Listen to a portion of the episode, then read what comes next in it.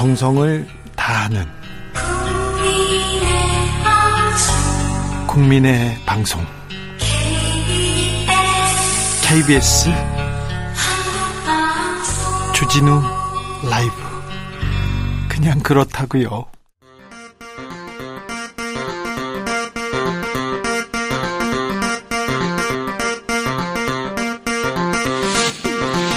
주진우 라이브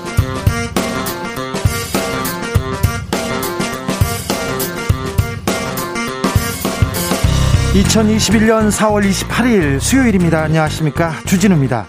이건희 삼성전자 회장의 유족들이 12조 원대 상속세를 납부하기로 했습니다. 미술품 2만여 점, 의료 사업에 1조 원을 기부하겠다고도 밝혔습니다.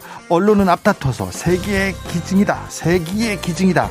약속 지킨 이건희 역대급 환원 이러면서 보도를 쏟아내고 있습니다. 그런데 이 기부는 2008년 삼성 비자금 수사 당시 이건희 회장이 4조 5천억 원대 차명재산 중에 벌금과 누락된 세금을 납부하고 남은 것을 유익한 일에 쓰겠다고 밝힌 뒤 10여 년 만에 이루어진 일입니다.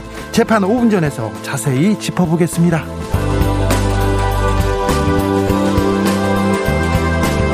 쇄신을 외치고 있는 더불어민주당 더불어민주당의 당대표가 이번 주 일요일에 선출됩니다. 기호 1번 홍영표, 2번 송영길, 3번 우원식.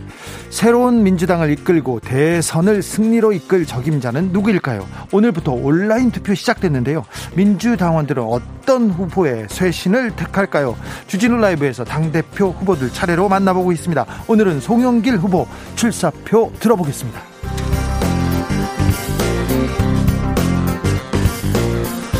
국민의힘 당대표 선거도 곧 치러집니다. 주호영, 나경원 두 후보의 빅매치 예상되는데요. 이런 가운데 황교안 전 대표 여의도에 돌아올 기미를 보이고 있습니다. 태극기 세력과 공존을 강조했던 황교안 전 대표 빠루의 기억 나경원 전 원내대표의 복귀 국민의힘 내부 상황은 어떻게 돌아가고 있을까요? 기자들의 수다에서 국민의힘 상황 분석해 보겠습니다. 나비처럼 날아 벌처럼 쏜다. 여기는 주진우 라이브입니다.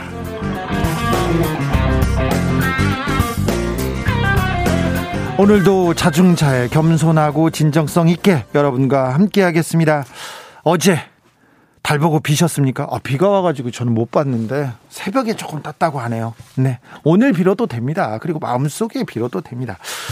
민주당 국민의힘 선거 이후에 당을 재정비하고 있습니다. 민주당 대표 이번 주 일요일에 국민의힘 대표는 다음 달에 선출되는데요. 여야 대표 당을 어떻게 이끌어 주십시오. 민주당 국민의힘 차기 당 대표에게 바라는 점 있으면 보내주십시오. 저희가 크게 외쳐서 그쪽 방향으로 그쪽 방향으로 계속 어, 당을 이끌도록 노력해 보겠습니다. 여러분의 의견을 모아서 국회로 전달하겠습니다. 샵 9730 짧은 문자 50원, 긴 문자는 100원입니다. 콩으로 보내시면 무료입니다. 그럼 주진우 라이브 시작하겠습니다.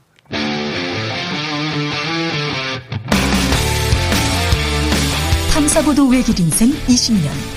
주 기자가 제일 싫어하는 것은? 세상에서 비리와 부리가 사라지는 그날까지 오늘도 흔들림 없이 주진우 라이브와 함께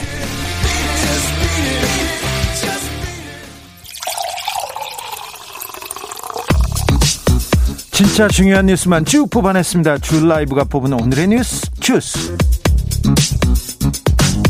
정상근 기자 어서 오세요. 네 안녕하십니까. 삼성이 고 이건희 회장의 아, 세금을 내기로 했습니다. 네. 네. 어, 고 이건희 회장의 가족들이 그 이건희 회장 재산에 대한 사회 환원 방안을 발표했습니다. 세금과 함께? 네, 그렇습니다. 세금은 당연히 내는 거고요. 네. 어, 이에 따르면 이건희 회장의 재산 중 그 1조 원 가량을 감염병 전문병원 그리고 연구소를 건립하는 데 쓰고 그리고 이 소아암, 이 희귀 질환 어린이를 지원하는 데 투입하기로 했습니다. 아, 그리고 2, 3조 원 규모로 평가받고 있는 이건희 회장의 미술품은 박물관에 기증하기로 했습니다. 기증하기로 했습니다. 네, 특히 관심을 모으고 있는 미술품은 국보급도 포함이 되어 있는데요. 가장 유명한 것이 국보 216호인 이 겸재 정선의 인왕 재색도 그리고 보물 1393호인 이 단원 김홍도의 추송부도 등입니다. 이 황희 문화체육관광부 장관은 이에 대해서 그 역대급 기증이라면서 유족들에게 감사드린다라고 밝혔습니다. 미술품을 기 증하기로 했습니다. 그리고 1억 원 상당으로 1조 원 상당으로 감염병 전문병원 연구소를 건립하도록 했습니다. 아, 네. 대단한 결정입니다. 상속세를 냈어요. 세금 네. 죽음과 세금은 피할 수가 없어요. 그런데 세금 냈다고 세금 냈다고 언론에서 찬양 일색입니다. 어우 13년 만에 약속 드디어 지켰다 이런 얘기도 하고요. 빗발치는 커지는 목소리 뭐 많이 나왔습니다. 네, 일단 이 13년 만에 약속이란 게 뭐냐면 이 지난 2008년 그 이건희 회장이 차명 계좌로 삼성 계열사의 주식을 사고 팔아서 5,600억 어, 상당의 양도 차익을 남기고 이 1,100억 원 100억 여원 상당의 양도 소득세를 탈루한 사실이 드러난 바 있습니다. 네. 어, 그리고 김용철 변호사 폭로로 비자금 조성 사실도 드러났는데요. 아, 그때 사법 처벌을 받을 위기에 처하자 이건희 회장이 갑작스럽게 거액의 기부를 약속을 한 바 있습니다. 그런데 그 이후에 아무런 이야기가 없었거든요. 네, 지금 언론은 약속을 지켰다라고 헤드라인에 쓰고 있지만 사실은 약속을 지키지 않았다라고 보는 게 정확한 표현입니다. 어, 결국 집행유예를 받고 이명박 정부 때 이건희 회장이 사면까지 받았는데 기부 약속을 지키지 않았습니다. 아, 그리고 이건희 회장이 사망한 후에 기부가 이루어지게 된 것입니다. 4조 5천억 원대 차명 재산인데 1,100억 원의 세금을 냈어요. 허허, 어떻게 이렇게 얘기했을까요? 그 당시에 특검과 검찰에서 굉장히 노력했습니다. 세금을 줄여 주려고. 자, 재산의 60%를 사회에 환원했다는 이런 표현도 있는데 이거는 조금 민망합니다. 네, 어, 삼성 측은 이건희 회장 재산의 60%를 사회에 환원했다 이렇게 입장을 밝혔는데요. 네, 정확히 얘기하면 12조 원은 상속세로 납부를 하는 겁니다. 네. 어, 이건희 회장의 재산을 상속받으려면 당연히 세금을 납부해야 하는 것이죠. 세금 내야죠. 네, 뭐 그렇게 따지면은 뭐 저나 이제 주진우 진행자도 매달 이 사회에 환원을 하고 있습니다. 어, 그럼요. 네. 어, 그런데 언론 보도 제목을 보면 위대한 유산이라거나 네. 작은 거인의 마지막 울림이라는 이런 예, 얘기가 나오고 있는데요. 네. 이 기부라는 게 물론 좋은 일인데 언론이 너무 미화를 하다 보니까 오히려 그런 기사를 보기가 민망해지는 상황입니다. 그렇죠. 기부는 높게 평가합니다. 저도 높게 평가합니다. 그런데 세금은 내야죠. 그런데 어이구 10몇 조야 이렇게 많이 세금 내나 이렇게 어, 서민들이 언론이 부자 세금 걱정을 하고 있는데요. 삼성전자 1분기에 지금 감옥에 그, 어, 이재용 부회장이 감옥에 가 있잖아요. 1분기에 영업이익이 9조 3천억 원입니다. 9조 3천억 원. 그러니까 세금 걱정 안 하셔도 됩니다. 됩니다. 오사이구님께서 상속세를 너무 많이 뺏어간다. 도둑놈 같은 나라지. 이렇게 얘기하는데 네, 걱정하지 않으셔도 된다는 그런 또 의견도 있습니다. 코로나 확진자 살펴볼까요? 네, 오늘 신규 확진자가 다시 700명대로 올라서서 775명이 나왔습니다. 어, 어제보다 200명 넘게 확진자 수가 증가했는데요. 최근에는 몇몇 다중이용시설을 중심으로 확진자가 대규모로 발생했던 앞선 유행과는 달리 어, 그야말로 일상생활 곳곳에서 크고 작은 집단 감염이 동시다발적으로 속출하고 있습니다. 그게 문제예요. 그게 걱정이에요. 네, 이 가족, 지인 등 확진자 개별 접촉으로 인한 감염이 44.7%까지 비율이 올라서 올해 들어서 가장 높은 수치를 기록을 했습니다. 중증 환자 비율은요? 네, 그것도 좀 걱정되고 있는데요. 그 어제 오늘 30명이나 늘어서 160여 명에 이릅니다. 이 방역 당국은 위중증 환자가 증가할 경우 의료 체계의 부담으로 이어질 수 있다라면서 우려하고 있고요. 이 방역 수칙 준수와 함께 고령층의 적극적인 백신 접종 참여를 당부하기도 했습니다. 인도는 매일 그 최고 확진자 경신하고 있습니다. 오, 오늘 하루는 36만 명입니다. 어제는 35만 명, 36만 명. 아, 확산세 심각한데요. 인도에 있는 우리 대사관에서도 집단 감염 발생했어요. 네, 인도 뉴델리에 있는 한국 대사관 공관 직원 60여 명 중에서 11명이 코로나에 집단 감염됐습니다. 11명이나요? 네, 한국인은 2명이고요. 나머지는 인도인 직원들인데요. 해외 공간에서 이 대규모 감염이 발생한 것은 이번이 처음입니다. 아프리카 공간에서도 산발적으로 몇 명씩 이렇게 감염되기는 했는데 이렇게 많이 발생한 건 처음입니다. 네, 그렇습니다. 이 공간뿐 아니라 교민들의 피해도 커지고 있는데요. 지금까지 공간에 신고된 환자만 114명이고 어, 최근 의료 인도의 의료 시스템 붕괴로 인해서 50대 교민이 이 중증 치료를 받지 못해 숨지는 일도 있었다라고 합니다.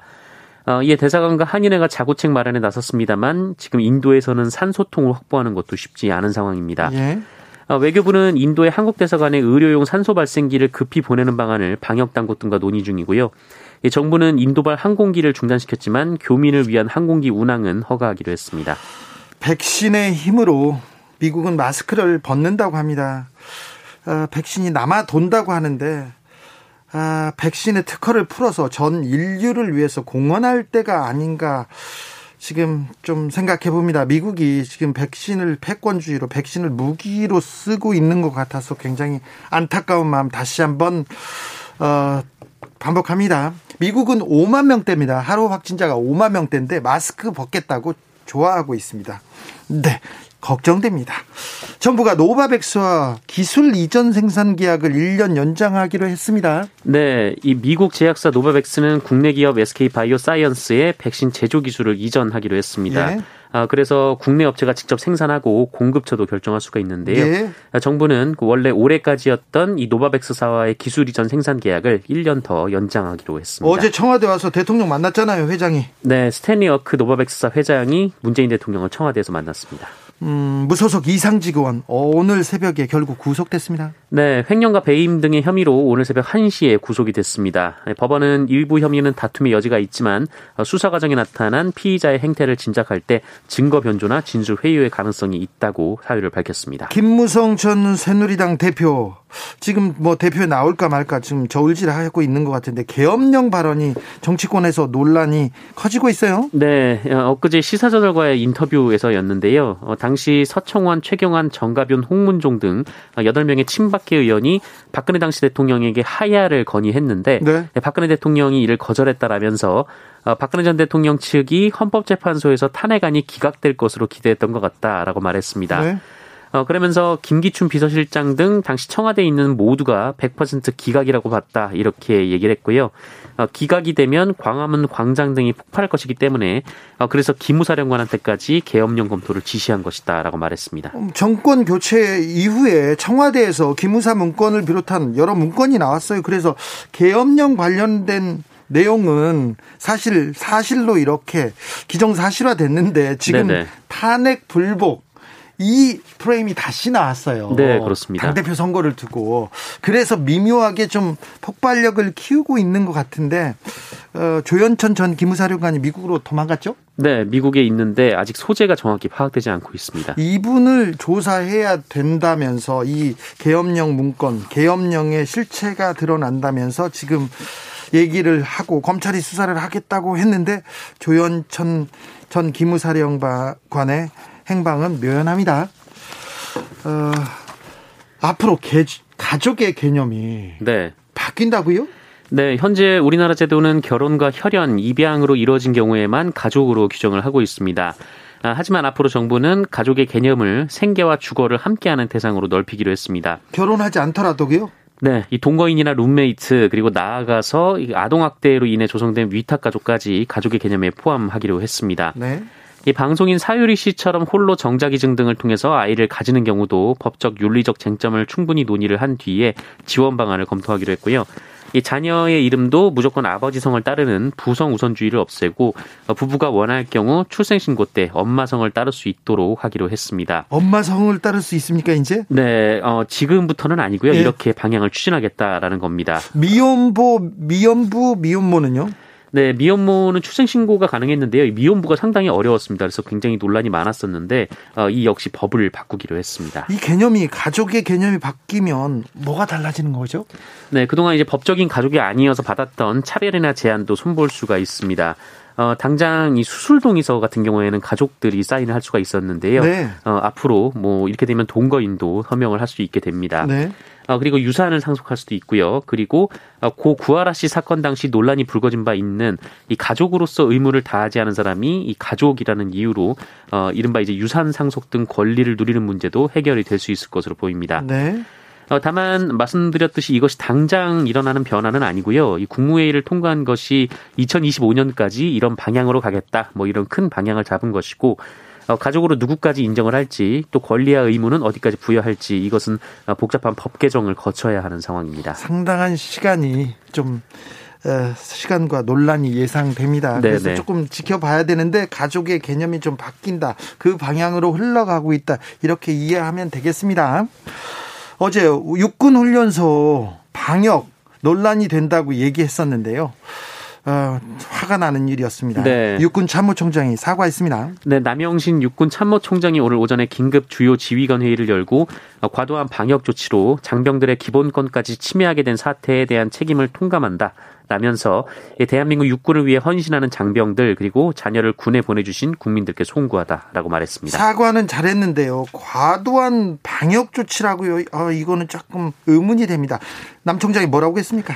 네, 각급 부대 지휘 지휘관들에게 이 자성하는 마음으로 현 방역 관리 체계를 제로 베이스 수준에서 진단하고 또 재검토하고 이 부하들과 소통하며 국민의 눈높이에 맞는 개선 소요를 도출해 줄 것을 강조했습니다. 네. 어, 앞서 남영신 총장은 이 격리 장병에 대한 부실 급식 논란 그리고 열악한 격리 시설 등 어, 여러 기본권 침해 사항에 대해서 전반적인 점검을 지시하기도 했습니다. 네.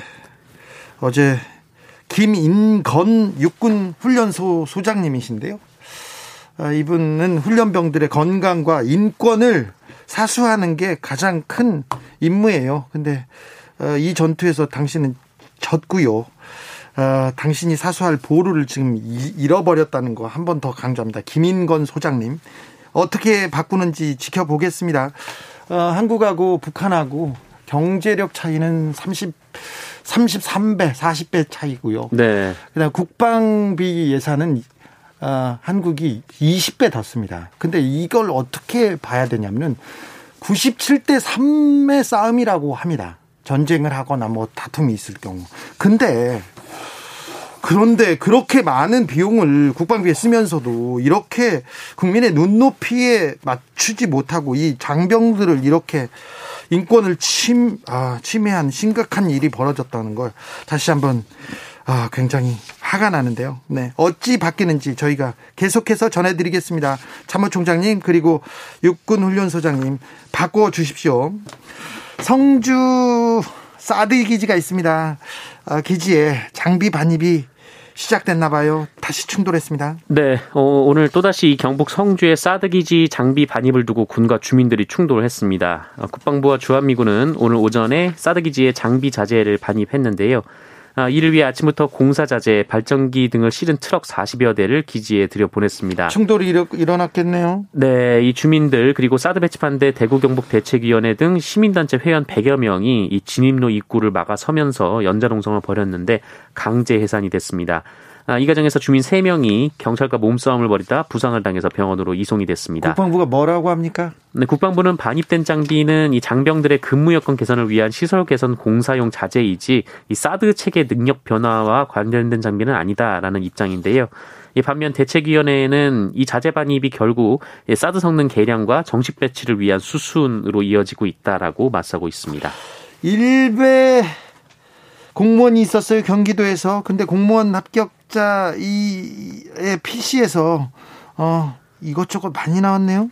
아, 네. 이 경기도 7급 공무원 합격 사실을 어, 일간 베스트 저장소에 인증한 이른바 일베 공무원이 어, 지난 9일 이 경기도로부터 임용 취소 최종 통보를 받았는데요. 네. 어, 단순히 일베에 인증했다라는 차원을 넘어서서 과거 일베 게시판에서 장애인을 비하하고 또 미성년자의 사진을 올리는 등 부적절한 행동을 했기 때문입니다. 네. 아, 당시 이재명 경기도지사는 특정한 성을 대상화하거나 사회적 약자를 조롱하는 행위는 그 자체로 명백한 폭력이며 아, 실제 범죄로 이어질 수도 있다 이렇게 비판한 바 있는데요. 경찰에 고발했던가요? 네, 이로 그러고 나서 임용을 취소하고 경찰에 수사를 의뢰했습니다. 아, 그리고 경찰이 압수수색을 했는데 이 남성 컴퓨터에서 어, 다수의 불법 촬영물이 발견이 됐다라는 겁니다. 네. 어, 본인이 직접 촬영한 불법 촬영물이라고 하고요. 네. 어, 이런 사진을 지난 2018년 그 일베에서 관련 인증 사진을 올리는 게 유행이었었는데 네. 그때 게시를 한 것으로 전해지고 있습니다. 네. 어, 이 남성은 자신의 행동을 반성하지만 여성의 신체를 직접적으로 촬영하지 않았다라며 법적 처벌이 부당하다 이렇게 주장을 하고 있습니다. 이런 불법 촬영물을 가지고 있는 것도 범죄고요. 이분은 사법 처리를 받겠네요. 네. 네. 일베에서 이렇게 이런 불법 촬영물 보고 좋아했고 뭐 이걸 가지고 인증하고 그랬던 사람들 다 이렇게 처벌받을 수 있다는 것도 다시 한번 말씀드립니다. 가상화폐에 대한 관심 뜨거운데요. 가상화폐를 이용해서 불법적인 환치기 조직이 적발됐어요. 네, 이 가상화폐에 대해 정부와 정치권이 지금 뭐 어떤 대책을 내지 못하고 있는 상황인데요. 어, 이런 상황에서 외국인들이 가상화폐를 탈세, 환치기, 부동산 투기에 악용하고 있습니다. 네. 어, 중국에서 비트코인을 사서 한국에 보내면 한국에서 비트코인 값이 비싸기 때문에 네. 어, 이른바 이제 환치기를 할 수가 있다라는 건데요. 네. 어, 이런 식으로 중국인들이 그 서울에 아파트 16채를 176억 원을 어, 들여와서 어, 구입을 한 것으로 적발이 됐습니다. 이런 그 가상화폐 관련 범죄는 매년 몇백 퍼센트 이상 이렇게 증가하고 있습니다. 굉장히 조심하셔야 됩니다. 정진석 추기경이 선종했습니다. 네, 어젯밤 10시 15분 노안으로 서울 성모병원에서 선종했습니다. 어, 고인은 주변 사제들에게 행복하세요. 행복하게 사는 것이 하나님의 뜻입니다. 라는 말을 남겼고요. 전 재산 800만 원과 각막을 기증했습니다. 어, 고인은 1931년 그 종로구 수표동에서 태어나서 10살 때부터 명동성당에서 예식을 보조했고요. 한국전쟁에 참전한 뒤 신학교에 가서 사제가 됐습니다. 어, 39의 최연소 주교가 됐고요. 2006년에 김수환 추기경에 이어서 두 번째로 한국에서 추기경으로 서임이 됐습니다. 어, 서울대, 천주교 서울대교구는 염수경, 염수정 추기경의 주례로 오늘 0시에 명동성당에서 첫 선종 미사를 거행했고요. 오늘 오전 7시부터 거리두기를 지키면서 조문이 시작됐습니다. 네. 가셨습니다.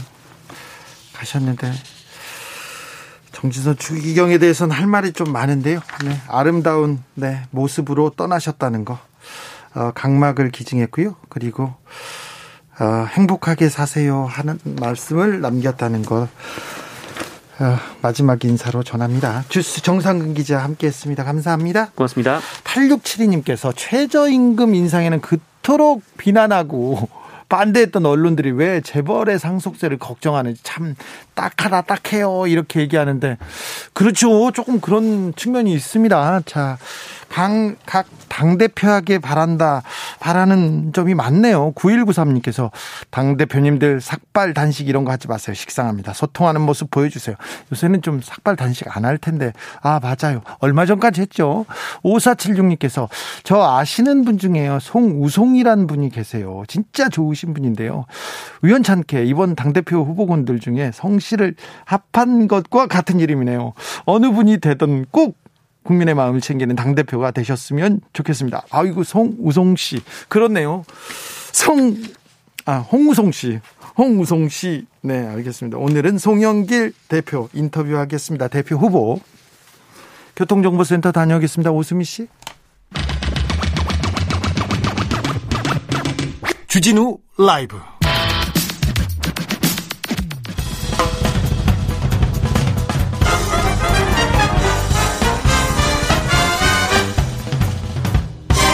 훅 인터뷰. 모두를 위한 모두를 향한 모두의 궁금증 훅 인터뷰. 민주당의 새 당 대표를 뽑는 전당대 이번 일요일에 열립니다. 홍영표, 송영길, 우원식 새 의원의 대결. 과연 누가 당 대표가 될까요? 문재인 정부를 지키고 정권을 재창출하겠다고 외친 홍영표 후보에 이어서 오늘은 송영길 후보 만나봅니다. 내일은 우원식 후보 차례로 만나보겠습니다. 자, 송영길이 민주당 대표가 되어야 하는 이유 들어보겠습니다. 송영길 의원, 안녕하세요. 네, 안녕하십니까. 네. 먼저 당대표 출사표 부탁드립니다. 제가 23년 정치를 하면서 경선 단계에서부터 특정 후보를 공개적으로 지지한 것은 문재인 후보님이 처음입니다. 문재인 후보 총괄 선대본부장으로 문재인 정부를 출범시켰던 송영길이 책임감을 가지고 문재인 정부의 성공적 마무리를 하도록 하겠습니다. 23년 정치하셨어요? 그렇습니다. 오선 의원이죠? 네, 인천 시장 시장까지였으니까. 그러니까요. 거의 빼놓지 않고 이렇게 정치인으로 달려오셨네요.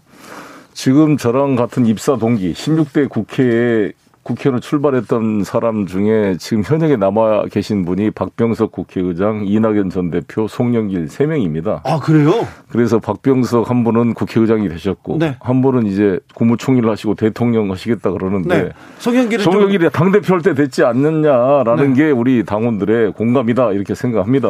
또 세 번째 나왔잖아요. 그랬어요. 쉴 때 되지 않았냐 그런 소리는 안 들었어요? 그러지 아닙니다. 절대요? 할 때 됐다 고생했다. 아 지금요? 네. 조금 분위기... 나이도 제가 지금 50대잖아요. 두 번이면 60대 중반이고. 그래요? 그렇습니다. 네. 쉴 때는 60대도 안 쉬고 있는데 50대가 네. 아직은. 알겠습니다. 송영길 후보한테 뭐 분위기가 좋다는 얘기는 계속 들립니다. 일강이라는 얘기도 하고 그런데 민주당이 지금 닥친 현실 상당히 좀 녹록하지만 은 않습니다. 냉정하게 어떻게 보고 계십니까? 이길 수 있습니다. 우리 민주당이 간단한 당이 아닙니다.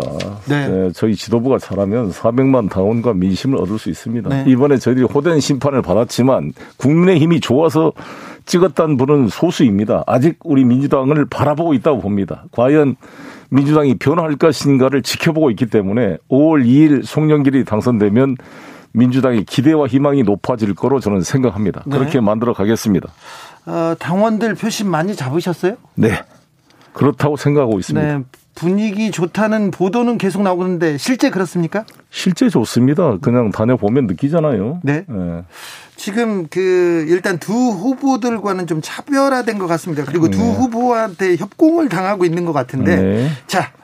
당 대표로서 내가 다 두 후보보다 이거 잘하지 이게 강점이지 송영길의 강점은 일단 두 후보님이 협공한다는 것은 제가 유리하다는 것의 반증이고 또 네가티브를 하지 않고 있지 않습니까 저는 예. 아무튼 두 후보님을 제가 존중하면서 제가 당 대표가 되면 우원식 후보님의 그 민생에 대한 열정과 네. 또 우리 홍영표 후보님의 계획에 대한 열정을 잘 쌓아놔서 원팀 민주당을 만들겠습니다. 송영길이 다른 두 후보님에 비해서 잘할 수 있는 게 뭐냐? 두 후보님 다 사선 의원의 원내대표를 겪으신 다 능력 있는 분인, 분들입니다. 그런데 제가 굳이 쟤를 찍어달라고 말씀드린 것은 일단 변화를 해야 되는데 두 분은 다 원내대표로 이 민주당의 지도부의 한 구성원들이었습니다. 네. 이 새로운 변화를 이끌기에는 얼굴도 부족함이 있다. 새로운 메시지를 만들기는 부족함이 있다는 것이고 송영길은 두 분에 비해서 인천광역시장이라는 지방정부를 운영 경험이 있습니다. 그것도 부도 위기의 인천, 연평도 폭격 도발까지 있었던 인천을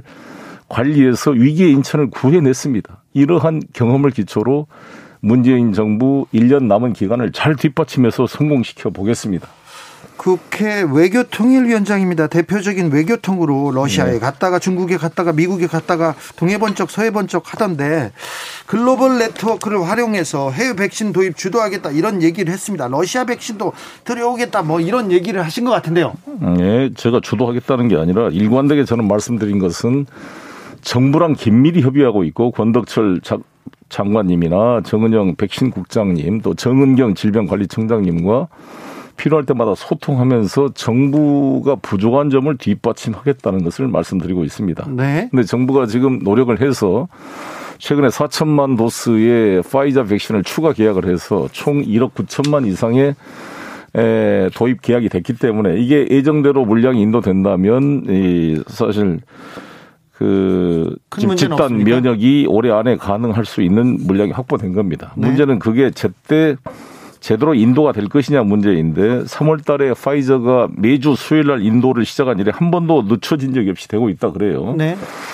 그러나 저는 여기서 두 가지를 플러스 하고 올라오는 첫 번째는 스푸- 스푸트니크를 플랜 B로 준비해 놓자. 불여 튼튼이고 이게 2차 접종, 3차 접종이 필요할지도 모르고 변이가 발생할지도 모르는데 네. 어, 이게 플랜 B를 만들어준 게 불여튼튼인데 나쁠 게 없다 이렇게 본다 이거죠. 네. 그리고 성능이 아주 좋은 걸로 알려져 있고 값도 싸고 모든 게 지금 부작용도 최소화돼 있다 보기 때문에 이것이 이제 임상 결과가 정확히 확정돼서 EMA나 FDA 우리 식약청에 통과될 정도로 된다면 그때는 가치가 상승하는 거니까 네.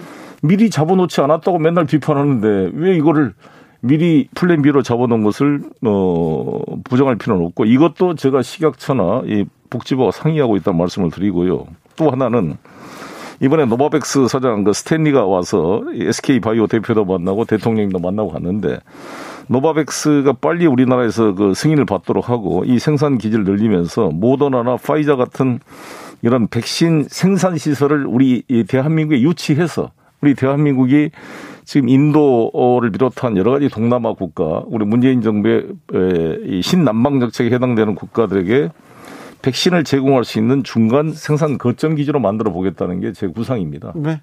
제가 인천시장 시절에 삼성 바이오로직스와 셀트리온, 아지노모토, 동아제약을 송도 국제도시에 유치해서 세계 최대의 바이오 시밀러 생산 기지를 만들었던 그러한 경험을 기초로 이거를 뒷받침해 보겠습니다. 러시아 푸틴 대통령하고 친분을 평소에 자랑한 걸로 지금 어, 소문이 났는데요. 네. 그거 가지고 이제 홍영표 부께서 자랑한다 그러는데 네. 아, 선거 때는 원래 자랑한 거 아닙니까? 본인 자랑을 하면 될 것 같고요. 이것은 어, 우리 문재인 대통령 배려로 제가 러시아 특사를 가서 더 이제 관계가 더 돈독해진 거죠. 푸틴 네. 대통령하고. 그래서 저는 이제 좀 더 임상 정보가 더 확인돼서 우리 식약처에서 스푸트니크가 오케이 된다 그런다면 네. 즉 우리나라 포트폴리오에 들어가게 된다면 즉각 러시아에서 협력을 구할 수 있는 네트워크를 유지하고 있습니다. 아, 얘기를 좀 해놓군, 해놨군요. 이미 러시아 RDIF로 러시아 직접 투자 펀드가 우리나라의 지엘라파의 자회사인 한국 코러스가 춘천에서 지금 생산을 하고 있는데 네. 그 RDIF 대표랑 제가 만났고 얼마 전에 화상 통화도 했습니다. 아, 그래요? 그리고 쿨릭, 안드레이 쿨릭 대사도 만났습니다. 네. 아무튼 미국도 가고 러시아도 가고 그러는데 발음이 그렇게 좋으신 건 아닌 것 같아요. 그렇죠. 우리 한국에서 한국식으로 하는 거죠. 어, 네. 그렇게 자신 있게. 자신 있게. 네, 윤여정 배우처럼. 미국이 인이 한국어 하는 것보다 내가 미국어를 훨씬 잘하는 거니까. 알겠습니다. 네. 네.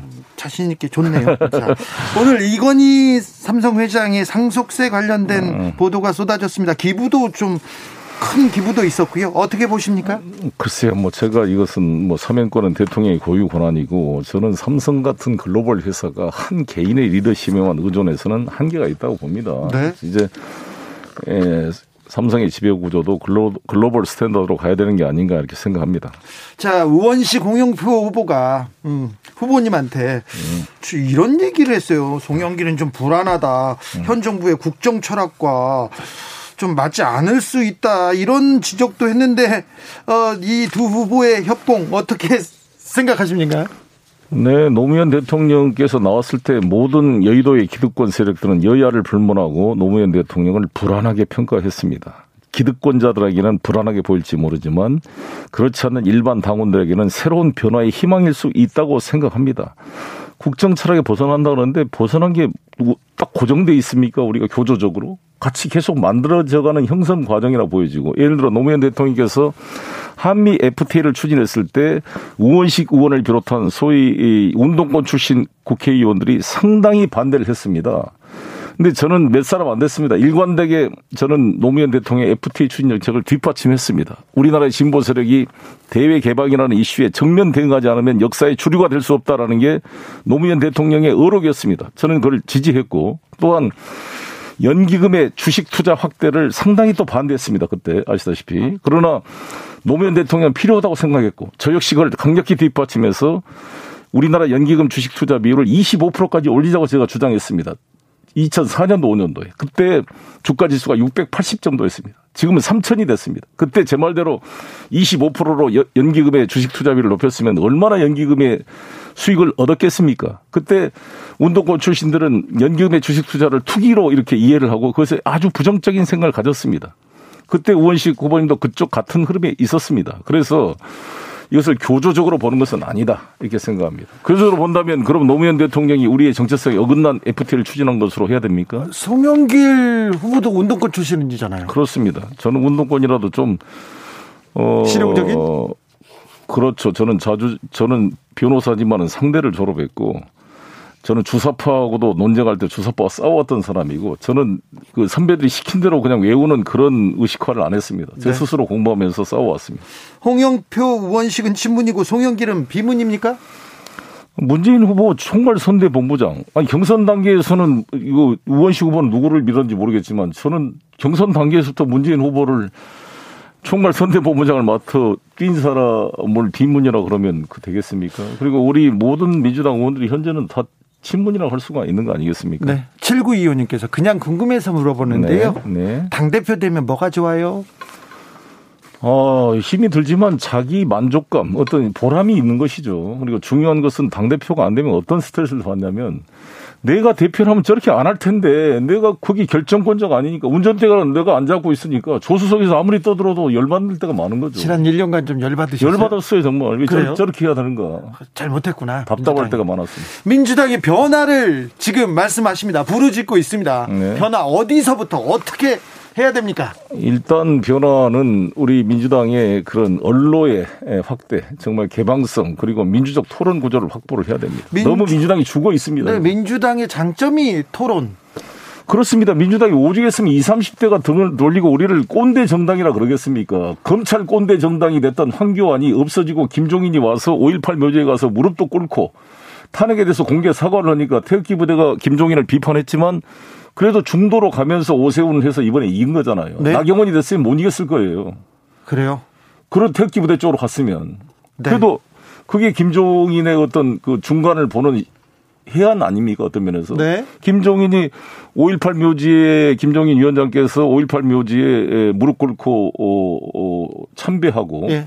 탄핵 그 사과했다고 태극기부대가 엄청 규탄 대모를 했어요. 네. 그래도 자기 이거를 지켰기 때문에 저는 중도를 먹었다고 보는데 우리가 완전히 운동권 꼰대 정당이 돼서 20, 30대 애들을 철없는 애들로 훈장질하고 이러면 애들이 이제 우리를 대화 상대로 안 보는 거죠, 그냥. 예. 예.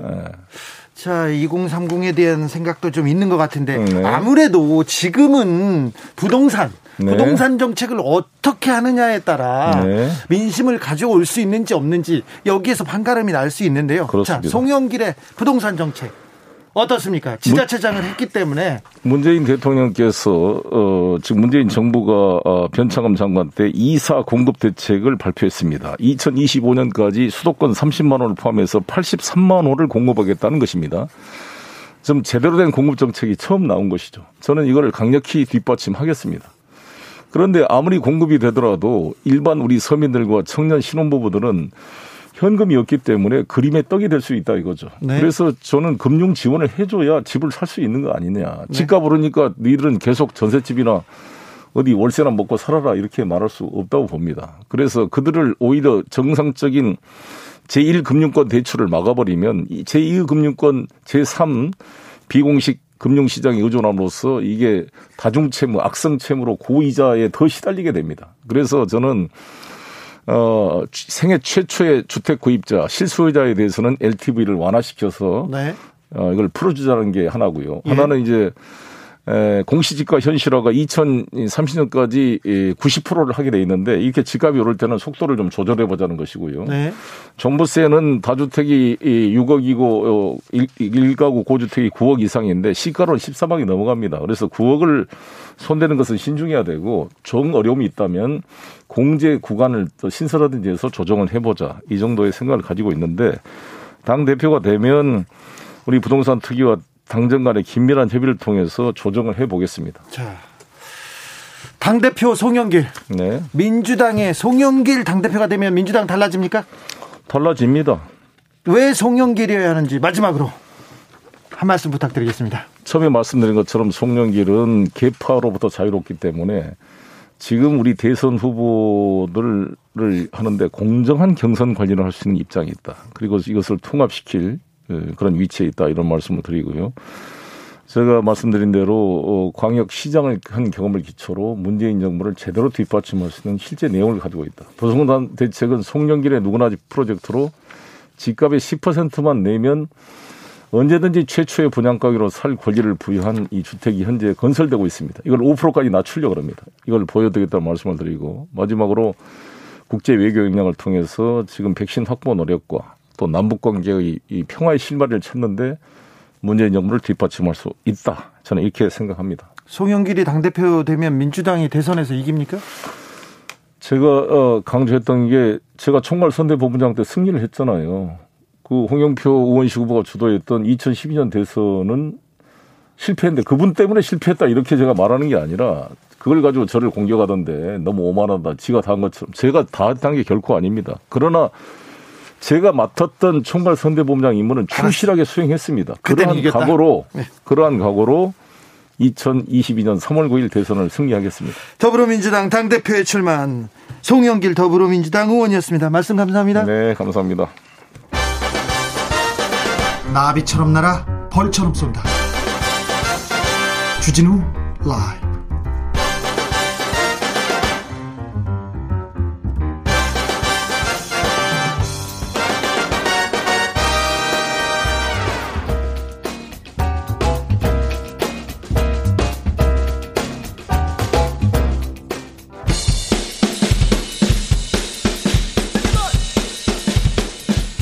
틱탁 틱탁 틱탁 현란한 입담의 환상 드리볼 오늘 이 뉴스를 주목하라 이슈 티키타카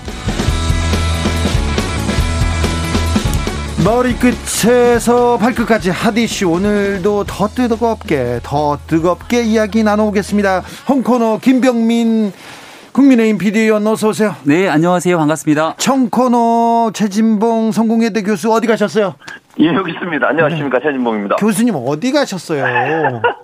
이렇게 자꾸 외부에 외부에 회의가 있어가지고 회의가 있고 다른 방송을 너무 많이 이렇게 돌아다니까 아닙니다. 돈, 진봉 소리 듣는 거예요, 교수님. 아닙니다, 아닙니다. 아닙니까? 예, 아닙니다. 아무튼 이슈 티키타카를 예. 애정하는 교수님이 오늘은 못 오셨습니다. 이원 생방송으로 어, 가보겠습니다. 돈진봉 교수님 잘 계시죠? 예, 저 잘 있습니다. 잘 들리시죠? 아, 잘 들립니다. 네. 화이자 백신 추가분 들어왔습니다. 이제 어느 정도 백신은 백신은 물량은 좀 확보한 것 같은데요. 이 부분은 어떻게 보시나요, 김병민 의원님? 드리블 네, 시작하겠습니다. 적극적으로 환영합니다. 어우. 진즉에 이런 결과들이 나타나서 국민들에게 희망을 줄 수 있는 뉴스들이 나왔으면 어땠을까 생각이 드는데 안타까운 건 얼마 전에 대정부 질문이 있었잖아요. 근데 여기서도 환영했는데 네. 안타까운 게 있어요. 아, 왜냐하면 대정부 질문하는 과정에서 조금 더 명쾌하고 명료하게 이야기를 했으면 모르겠는데 그동안 있었던 상반기에 백신을 둘러싸고 있는 국민적 불안감이 굉장히 증폭되고 있었죠. 그리고 문재인 대통령이 지난해 말에 모더나 CEO와 통화하고 나서 2, 4분기부터 백신을 들여오겠다 얘기를 했는데 대정부 진을 보니까 홍남기 총리 권한대행이 얘기하고 있는 건 하반기로 문제를 미루게 됩니다. 그러니 국민들이 보기에 정부가 얘기하고 있는 백신 공급 약속을 믿지 못하게 되는 것이죠. 이번에도 화이자에 대한 2천만 명분 계약을 했다고 얘기를 하고 있지만 모더나 CEO와의 통화 이후 청와대의 발표가 그동안 나타났던 것이 사실로 진행되지 않았기 때문에 의구심이 커지고 있거든요. 여기에 대해서 조금 더 국민께 신뢰를 주기 위한 공감대를 형성할 수 있도록 문재인 정부 그리고 더불어민주당이 더 적극적인 노력에 나섰으면 좋겠다는 말씀드립니다. 교수님. 아니, 저는요, 이 불안감을 누가 부추기는 겁니까? 이 국민의힘하고 보수 언론이라고 저는 생각을 해요. 물론, 김병미 의원이 얘기했듯이, 정해진 시점에 안 들어왔다, 뭐 이렇게 얘기하는 지금까지 홍남기 부총리 말 들어오면 일정에 전혀 사실 들어오고 있다잖아요. 아니 들어오고 있는데 무슨 근거로 안 들어오고 있다고 자꾸 얘기를 하시는지 모르겠어요 저는 그리고 앞으로도 계획대로 다 들어오겠다고 다 이야기를 하고 있고 그게 안 들어오면 그때 가서 얘기를 하세요 근데 아니 자꾸 이렇게 불안감을 부추기면 누구를 위해서 도움이 되는지 저는 잘 모르겠습니다. 백신에 대한 불안감을 부추기면 국민의 안전을 가지고 정치적으로 이용한다는 비판을 면하기 어렵다고 저는 봐요. 그리고 이게 열심히 해서 백신을 좀 수급했으면 잘했다고 칭찬해 줘야지. 날짜에 안 맞춰져 왔다고 이렇게 비판을 하시면 지금 상황에서 마찬가지잖아요. 날씨에 날짜에 안 맞춰 들어오는 것은 백신 수급이 여러 가지 상황에 부딪히다 보면 하루 이틀 좀 늦어질 수는 있겠죠. 그러나 분기마다 들어오겠다고 약속된 물량들은 계속 들어오고 있으니 거기에 대해서는 너무 너무 정치적 해석을 하지 말고 국민의 안전을 위해서 좀 적극적으로 협조하는 모습을 국민의힘이 보여줬으면 좋겠습니다. 네. 네. 교수님 천천히 하셔도 됩니다. 아, 그렇습니까? 어디서 그 거기서 전화기 잡고 랩하는 거 보면 지나가는 분들이 정신이 있나 이렇게 걱정할 수도 있어요. 알겠습니다. 자, 김병민 네. 위원님. 백자 백신 민간외교 하면서 이재용 부회장을 사면해서 뭐 백신을 확보하자 이 부분은 어떻게 생각하세요? 일단 이 얘기 전에 반론 하나 하고 넘어가야 되는데 해야 되겠어요? 아, 그럼 꼭 해야 됩니다. 꼭 해야 되겠어요? 왜냐하면 우리가 지금 고개를 들어서 전 세계 상황을 보십시오. 이스라엘을 비롯해서 서구 유럽에 그리고 미국의 나라들이 백신 접종 현황이 어떻고 대한민국의 현재까지 백신 접종에 관련된 내용들이 어떤지 좀 늦죠. 어, 굉장히 많이 늦고 지난해 김어준 씨가 진행하고 있는 방송에 출연했던 김호란 교수와의 이 화이자 백신이 필요한가 등에 대한 논쟁들 아마 뉴스를 통해 다 접하셨을 거고 기억하실 겁니다. 우리가 지난해 여름에서 가을을 넘어가는 시점에 각국 정상들이 백신을 확보하기 위해서 무수히 노력을 하고 있었던 그 순간 문재인 정부가 다른 국가 못지않게 대한민국의 외교력을 그때는 외교력이 중요할 때도 아닙니다. 선제적으로 나서서 백신을 확보하기 위한 노력이 있었더라면 지금 현재 이제 막 2, 4분기를 지나고 있는 상황인데요. 충분하게 백신 접종 속도가 빠르게 진행되면서 소상공인 자영업자들이 겪고 있는 고통과 어려움 이겨낼 수 있을 것이고 아스트라제네카 백신에 대한 불안감이 커지고 있는 상황에서 이런 내용 없이 화이자, 모더나 백신 등에 대한 국내 공급들이 확실히 이루어졌을 건데 이게 안 되고 있다가 지금 완전히 백신이 망하게 되는 지점에서 2천만 명분 확보했다라고 하는 소식 때문에 아니 문재인 정부가 이렇게 잘하고 있는데 뭐가 문제인데 야당이 비판하는 거야. 라고 얘기를 하시면 굉장히 답답하고요. 교수님, 그렇기 때문에 네. 여기에 대해서 2천만 명분 확보 잘 하셨는데 네. 이것만 가지고 그동안의 문제점들을 다 덮으려고 하면 안 됩니다. 랩 자, 2절 작년에 하셔야 되겠어요. 얘기를 해볼게요. 제가 작년에는요, 잘 아시는 거죠. 백신 같은 경우에 원래 백신은 6년, 7년 정도 걸려 개발하는데, 근데 코로나 백신 같은 경우 급하게 개발한 임상시험제 어, 임시로 허가를 받고 지금 백신을 맞고 있는 거잖아요. 근데 작년 겨울에만 해도요, 일반적으로 백신에 대한 안전성 문제 우려들이 많이 있었어요. 우리나라뿐만 아니라 전 세계적으로. 왜냐면 한 번도 맞아보지 않은 백신이었고, 그러다 보니까 이게 괜찮을까에 대한 우려가 분명히 있었고, 국민의힘도 그때 우려에 대해서 얘기한 적도 있어요. 그러니까 작년의 상황하고 지금 상황을 결과론적으로 이게 지금 백신이 없다. 그럼 비판할 수 있는데 작년에 빨리 안 했다고 하는 것을 문제 삼는 건 저는 바람직하지 않다고 생각해요. 그 당시에는 모두 다 백신에 대해서 안전성에서 의문을 갖고 있었고 이제 미국이나 유럽 같은 데는 워낙 확진자들이 많이 나오다 보니까 그건 어쩔 수 없이 백신을 빨리 도입할 수밖에 없는 상황이었고 우리 같은 경우에는 방역이 어느 정도 잘 되고 있었기 때문에 안전성이 어느 정도 확보되고 나면 들어오려는 계획을 갖고 있었어요. 물론 결과론적으로 제가 말씀드리지만 지금 상황에서 백신이 더 많이 들어온 게 좋죠. 저는 동의합니다 거기에 대해서. 그러나 그게 늦어졌다고 해서 백신에 실패했다 이렇게 얘기하는 것은 너무 단정적으로 보는 거라고 저는 생각을 해요. 교- 교- 김병민 의원, 네네. 어, 교수님 음. 예. 전화로도 말 잘하네요. 아, 네. 아주 옆에 앉아 있는 것 같은 느낌입니다. 그렇죠. 아, 그, 그, 이건희, 어, 이재용 부회장과 코로나 백신과의 함수 관계에 대해서는 어떻게 보시는지 김병민 의원. 짧게. 대, 대기업 이 오너들의 구속 이후에는 항상 경제적 위기 문제랑 사면 문제가 같이 대깔 꼬마니처럼 맞아 들어가게 되는데 여기에 대해서는 사법적인 문제에 대해서 조금 분리해서 생각할 필요는 있다라는 게 제 개인적인 생각입니다. 다만 네. 이재용 부회장이 지난 우리 일본과의 관계 속에서 어, 무역 수출 규제가 굉장히 문제가 심각했을 때 제일 먼저 갔던 게 이재용 부회장의 그 경제적인 역할이고 또 과거에 있었던 평창 동계 올림픽을 위한 이건희 회장 등에 대한 역할들을 고민하게 된다면 국제 사회 속에서 반도체 분쟁, 반도체 전쟁으로 지금 미국과 중국 간의 갈등이 고조되고 있는 상황 속에서 대한민국이 백신을 관련된 경제적 카드로 쓸 수 있는 여러 가지 여건들이 조성되어 있는 것도 사실입니다.